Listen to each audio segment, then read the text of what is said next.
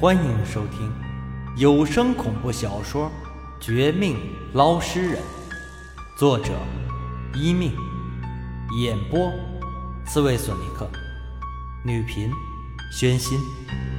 第一百八十章，一夜成名。王清，你是不是觉得我听到这人名字很是诧异？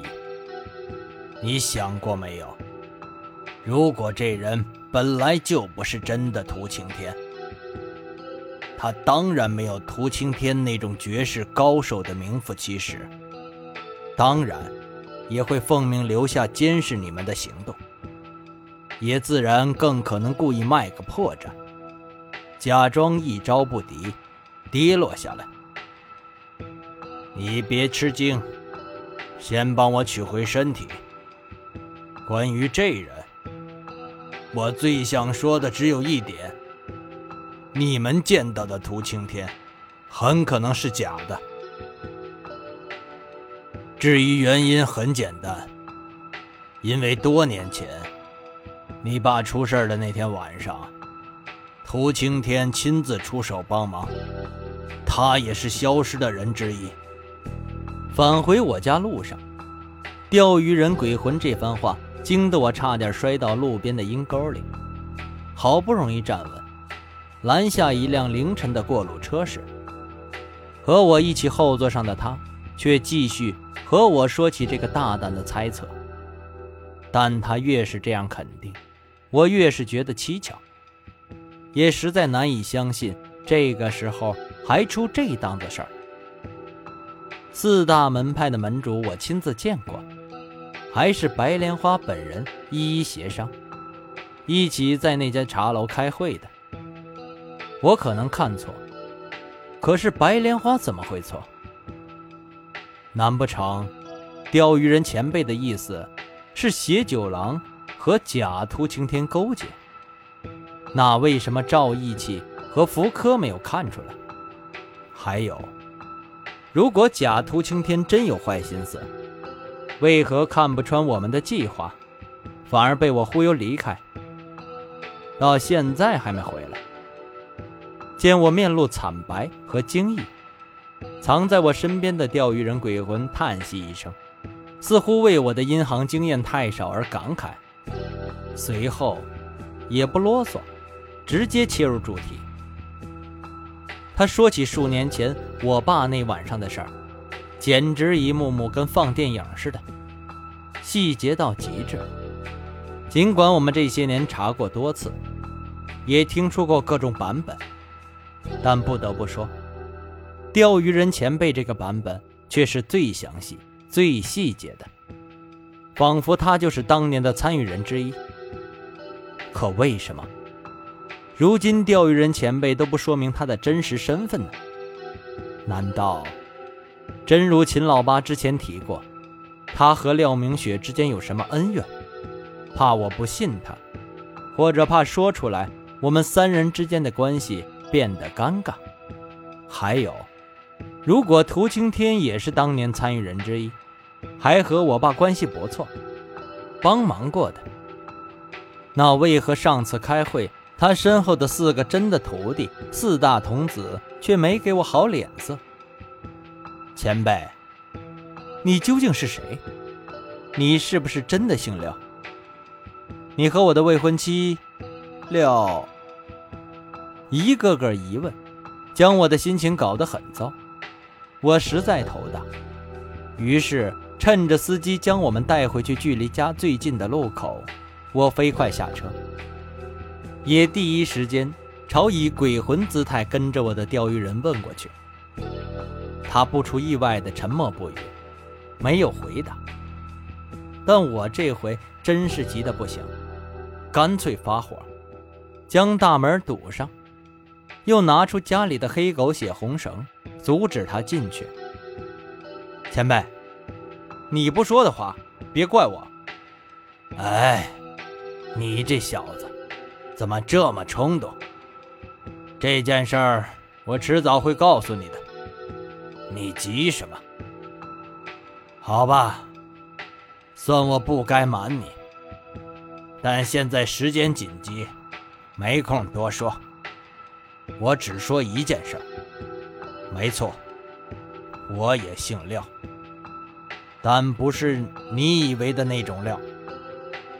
老夫隐居之前，和你未婚妻的廖家关系不好，怕说出来你会嫌弃我。您早点说呀，我自然不会嫌弃啊。那你早点又不问。哎，算了算了，不扯这些废话。我留下太极符咒，只能当个警报。要真正解决破庙那边的事儿，必须拿回我的身体才行，灵性合一，我的法术才更有威力。你不想阻止我，让那个假的涂青天返回，配合消失的邪九郎闹事儿的话，快放我进去。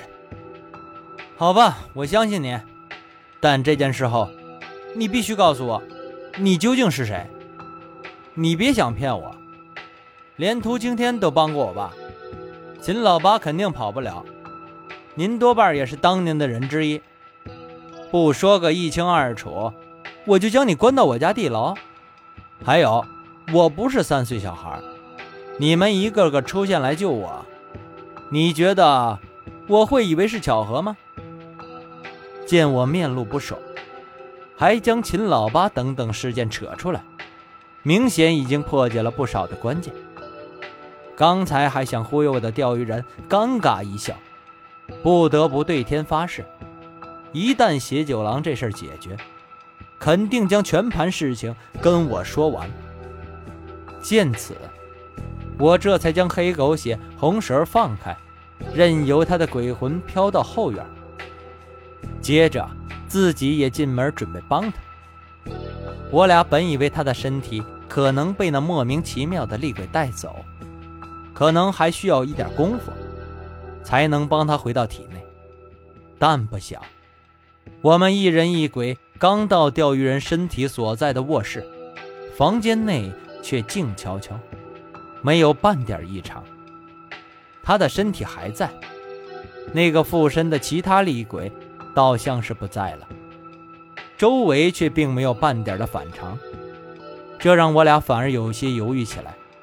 咦，这家伙居然没有带走我的身体跑路，难不成这是个巧合？他不是邪九郎或者假涂青天的人。王清，你替我护法，最多一小时，我很快融合回去，然后再有一天一夜的运功，就可以去破庙那边做事儿。你也别担心，就算邪九郎和假涂青天真的返回，以你我的法器加上镇魂钟，加上我临走的符咒，足可以抵挡三天三夜，不然我也不会这么放心回来的。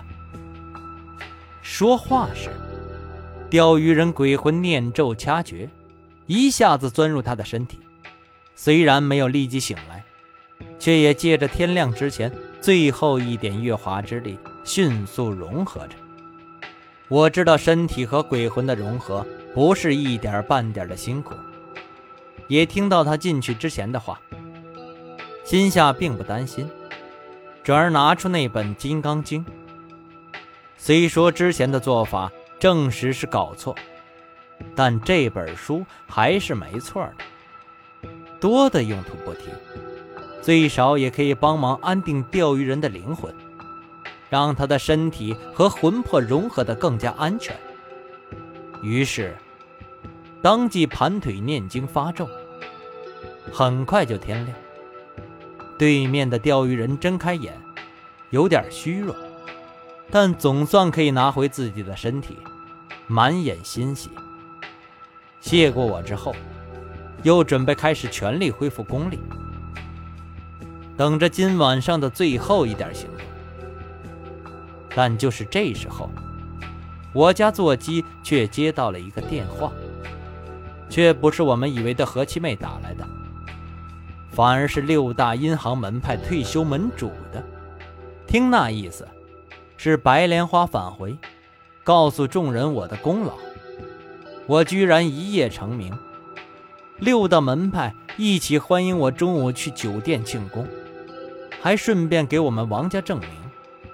听到这些话，钓鱼人面露诧异，我心里也觉得有些突兀，正要侧面打探那个假秃青天是否存在时，电话另一头的白莲花仿佛也知道这事儿，笑着告诉我那人绝对不在，而且他可以保证我去了绝对没事儿。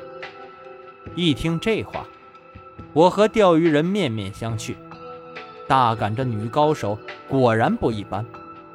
随后钓鱼人建议我去试试看，又说白莲花和我爸关系很不错，而且他被冒充的可能性太低，又说这话应该不是虚的。